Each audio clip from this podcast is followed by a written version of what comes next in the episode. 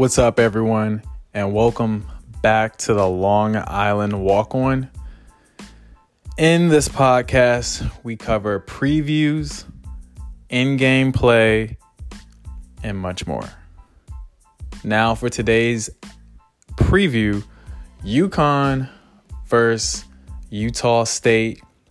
Utah is coming off, Utah State is coming off of a 11 and 3 record and UConn, I'm sorry. Yeah, UConn is coming off 11 and 1 record. Um, UConn has lost a lot of players on offense. Uh, look for big play between Mitchell Jackson and Ian um, Swinson on the defensive side of the ball for UConn.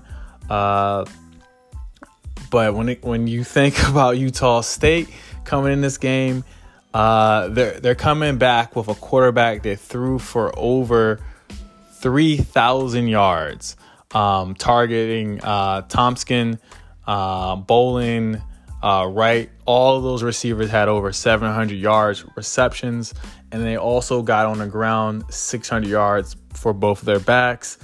Um, Coles kicked a fifty-two yard field goal. Uh, Rice and Reynolds on defense have had over 40 solo tackles Utah State may be one of the teams to look out for in 2022. Um, I expect big things from them.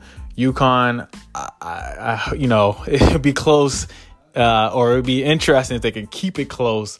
Um, in the first quarter, I expect three score lead by half. Just to let you all know, if you want to place your bets. However, that's all for this episode. Um, wanted to keep it short, and you all have a blessed day. Take care.